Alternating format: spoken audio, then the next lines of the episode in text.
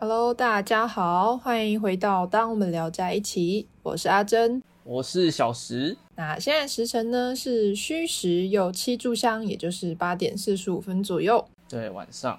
那最近的芒种是在上礼拜的礼拜六。哎呀，最近的节气是芒种啊，你有听过芒种吗？你是说《芒种》这个歌曲吗？对啊，想到你我就呜呜呜。我觉得好声音的评审听到你这个歌声，应该会按按钮转过来吧？达人秀，马上把你赶走，马上把你赶走。哎哎，好啦好了，你知道芒种芒种啊，他的意思是稻谷结实，然后农民会很很高兴这样子啊。那有有句谚语，因为那时候很热，有句谚叫做“有好时就懒去”，他就来说人啊会因为太热，所以头脑会昏昏沉沉的。就算你面前有美食，你也是会懒得动，懒得去吃这样。对啊，好像天气热的话，食欲都会变差。对啊，太热，又又又热又懒。那小石要分享什么故事呢？好，那那今天的故事也是《聊斋志异》里面的一篇，叫做“庙鬼”，在庙里面的鬼的意思。好，好，那那我就来讲喽。那故事是这样，在山东新城县啊，有一个人。他的名字叫做王启后。那有一天，他在自己的家里的书斋休息睡午觉，然后睡睡啊，突然就有个妇人，嘻嘻嘻嘻的闯了进来。可是啊，这个妇人她长得很丑，谁让我个拜？王书生就心想说：“哎，真没有在家里看过这么丑的佣人，你知道吗？”啊，不过他还是很有礼貌的去问说：“哎，请问大娘，你有你有什么事情啊？”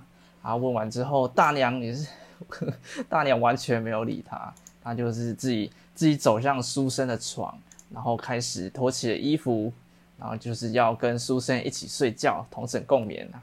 然后王书生看他长得很丑，当然就难以接受嘛。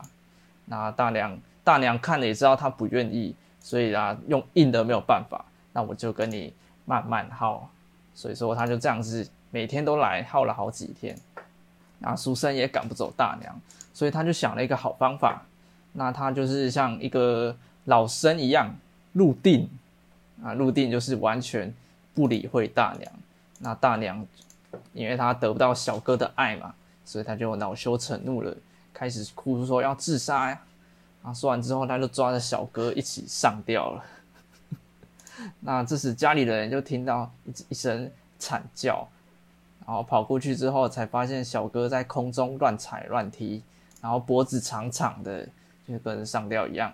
不过奇怪是，也没有看到绳子啊，或是一些吊绳之类的。那过了一下子，小哥才才从空中掉下来。啊，一一掉下来之后，他就冲向河边，然后一边大喊：“啊，他要让我去跳河了，救我！”啊，这时候大家才把他拉住。那这那就这样子，每天来个好几次。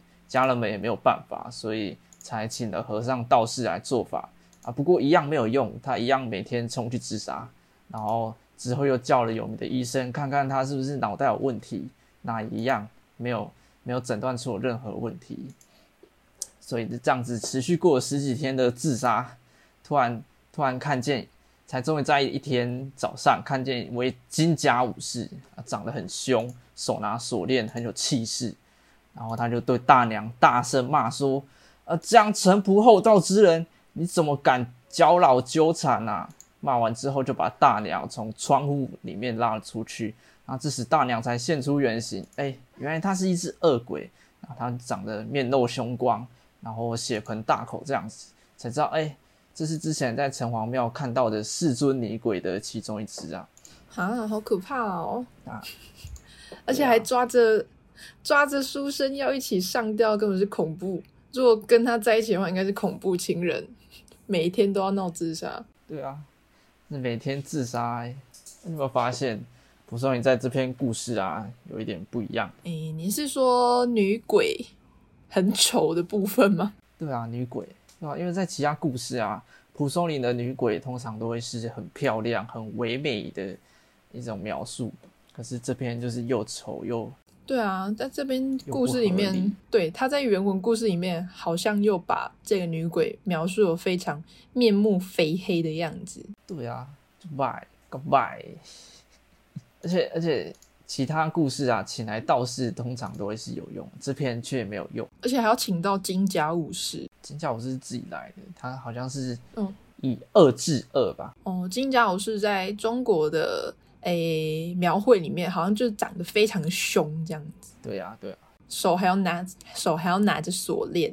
你知道，其实他得不到小哥，我觉得也不是他长得丑诶、为什么？因为日本啊，日本也有一个长得不是很好看的女生，可是她骗了非常非常多人的钱，而且还把他们都杀掉。嗯，哦，我好像听过这个新闻。你说的是木岛佳苗吗？对，木岛佳苗，那他是连续结婚，然后骗婚杀人。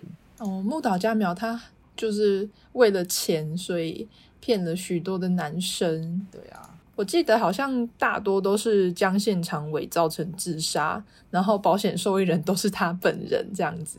可是 他也靠这样赚的，好像有一栋豪宅，然后还自称自称自己的爸爸是东大东京大学教授，然后称自己是钢琴老师，然后说自己是营养调理师，营造出自己的身份地位很高的样子。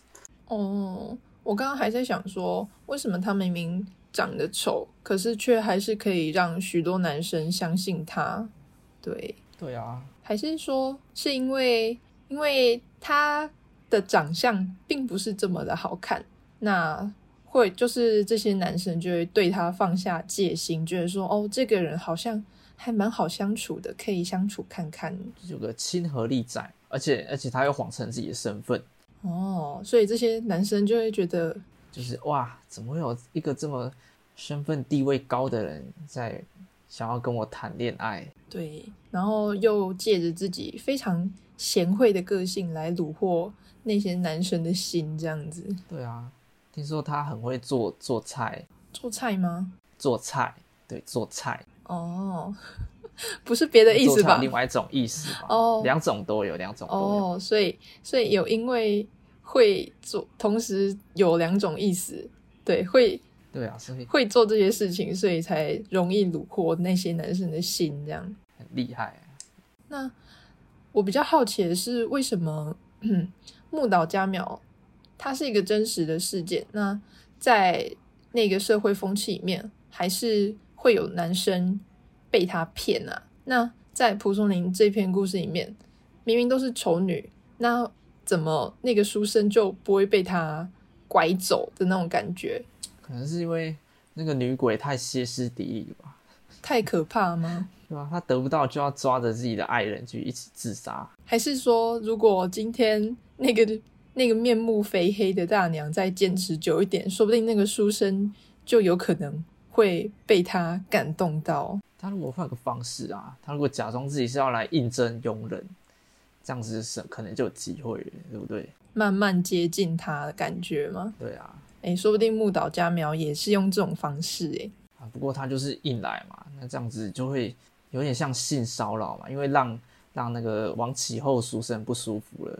嗯，我觉得我也觉得有点像性骚扰诶。对啊，因为性骚扰防治，国中都会放一些影片，你有印象吗？哦，你是说男生也会被性骚扰的那个影片吗？对啊，对啊，就是杰哥，你是说很有名，现在被做成，哎，现在还有这个迷音的杰哥吗？对对，杰哥，而且而且我最近有看到有个剪辑版本的，剪辑版本，是阿伟，阿伟不是我跟他朋友在聊天说，你说影片里面阿伟吗？对啊，阿伟，他就把它剪成他们他们早就知道男生也会被性骚扰，然后然后就没有去杰哥家，也没有后续的事情发生。哦，所以这是有点矫正回归的感觉。对，矫正回归正确。OK，矫正回归，对对对，就是他们早就知道男生也会被性骚扰，所以多了一层防备的心，所以才没有让杰哥得逞。对啊，杰哥在那一部魔改版的影片就没有得逞。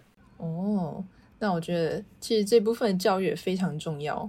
对啊，我我可以跟你分享，之前我在 Facebook 有看到一个网友分享自己被性骚扰的案件。好啊，就是他是参加一个活动之后，诶，晚上嘛就要寄宿旅馆，然后他到的地方是青年的旅馆，就是它是一个算是半开放式的空间。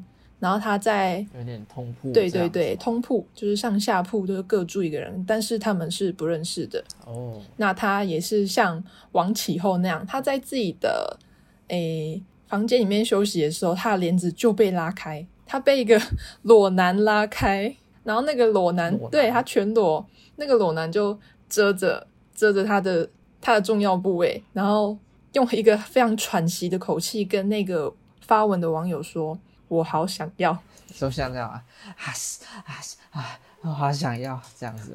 对对对，我觉得反正就是他他文字描述是非常可以让我们想象到那个裸男的语气到底是什么。然后可是那个发文者当下第他说他第一个反应是他的喘息真的太过急促。然后他觉得说：“哦，这个人是不是不舒服？”所以他脱口而出第一句话是：“你还好吗？”就是去关心他这样点。然后后来那个裸男，他就是有冷静一点之后，就问，就反问那个发文者说：“哎，我是不是有吓到你？” 一定吓到了。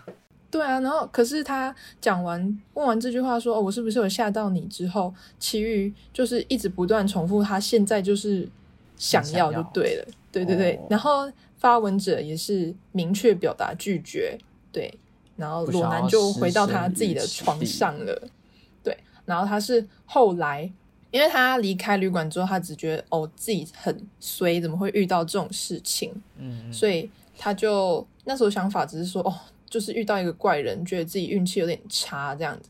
可是后来他想了一下，他觉得就是说，如果今天发生这种事情，都是。明明就是觉得怪怪的，就是感觉自己越越不对劲，被性骚扰。对，越想越不对劲，眉头一皱，越想越不对劲，所以他就选择去报警。但是在报警之前，他要联络那个青年旅馆。然后青年旅馆他说他的表示是：哦，因为我们房客在房间里面的话，那个旅馆的人员他是没有办法去阻止房客的行为的。然后发文者就觉得说：“天哪，这旅馆回应怎么是这样？”于是他决定就是再回到那个房间看看那个裸男还在不在。结果还在，而且还是全裸状态。天哪！对对对，依然是全裸状态。过了好几天再回去哦。没有没有，是就是离开旅馆过一段时间之后啦。对对对，然后他他有把他有带着他一个朋友，然后。所以他是跟他朋友一起看到那个裸男在那边的，对，然后当下他就立马报警。是青年旅馆地府里，青年旅馆地府里吗？这样讲好像也 OK。对啊，反正呢，是寻找孤独的旅客。反正呢，哎，最后那个裸男呢，他就被依性骚扰防治法第二十条，然后就判处他一一万元以上十万元以下的罚款。对，最后还是有得到伸张。对，你知道刚刚不是有说到越想越不对劲吗？对啊，其实我好像也有类似的经历。你说你本人吗？对啊，我本人。哎，那是怎么样啊？就是我高中啊，我爸爸那时候，哎，因为因为一些因缘巧会之下，然后终于他被加入之前之前他学校的群组，就是校友群组，然后就开始约。约之前同学出来吃饭，互相请客这样子。然后他就有个朋友，他他那他是有家庭的，然后是男的，然后好像喝了酒之后就变得怪怪的，色里色气的感觉我个对，我个双胞胎弟弟，他就一直过来我跟我弟这边，然后一直摸我们的头，一直一直牵我们的手，说哦我们好可爱。他说你们很可爱，对啊，然后一直摸你们的手，牵牵你们的手这样子。对啊。那时候，是我还是高中生，就是白白嫩嫩的。啊，你当下有没有跟你爸爸讲？当下没有说啊，因为又是我爸同学啊，所以你就选择选择说，对，选择隐忍。然后后来就是为了要顾及他爸朋友的面子，这样子也不能说是为了面子，就是不好意思毁掉当下的那个大家都很开心的气氛。对啊，我只能选择牺牲自己的心情。那事后也是越想越生气，越来越北宋。了解了解啊，就是要大家遇到这种情况啊，也不要还是我觉得还是要讲出来啦。对，我觉得不应该像你之前反应那样，也许你那时候不会想啊。但是我在这边呼吁所有的听众粉丝们呢，听众朋友们，我觉得当下只要感觉到不对劲，即便他是你的家人、你的亲戚啊，都还是要讲出来，才能保护自己。对啊，相信对家人，因为有些加害者这边啊，对，因为有些加害者他会觉得说，他会有一个得寸进尺的心理状态。对，而且而且刚故事里面又提到。因为他是那个金家武士来骂嘛，他可能就在说，遇到这种状况就是要凶回去，而且碰上啊，对，要凶回去，这样子他就他就不敢继续摸你，对，因为他知道你会反抗，他久而久之也就会怕了。其实我觉得还是不能这样直接凶啊，因为有些人是激不得的，如果一激他可能会开始揍你之类的，所以。这边啊，要提供一些性骚扰防治的专线哦。其实最简单的，你可以直接拨一一三就好了。那它是二十四小时的，二十四小时免付费专线。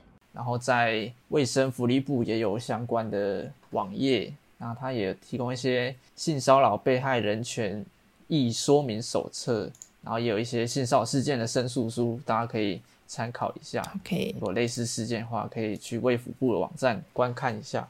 对啊，其实现在这个时代啊，不止女生要保护自己，其实男生也是啦。因为，嗯，现在社会那么开放，那现在的同婚呢，也是现在也是合法化同婚，那也可以证明说，那其实就是有的男生会互相喜欢，那当然也有男生会喜欢男生，所以他们可能会觉得说，哦，这个男生对对这个男生有意思，然后就会想要。去过分的接触，那一一个不小心就会变成像骚扰那样的感受。对啊，其实女生女生也会性骚扰男生啊。对对对，像我就有听过女上司性扰，哎，女上司性骚扰男下属。对啊，对啊，就是看他可能可爱啊、好欺负啊之类的，但是其实不正当的身体碰触行为造成。当事人的困扰的话，都是可以构成性骚扰的。没错，没错。对，所以大家都要记得保护自己。那万一呢有问题的话，可以跟身边的家人反映。那也可以拨打刚我们跟大家分享一一三专线，二十四小时哦。对，那我们的故事差不多到今天，哎，那我们今天的故事差不多到这边。那在各大平台都可以找到我们，都可以收听。那喜欢的朋友们，欢迎分享。那有任何想法也可以到我们的 IG 天文底下留言。那我们今天就到这边喽。耶耶，我们是当我们聊在一起，大家下次见，拜拜拜。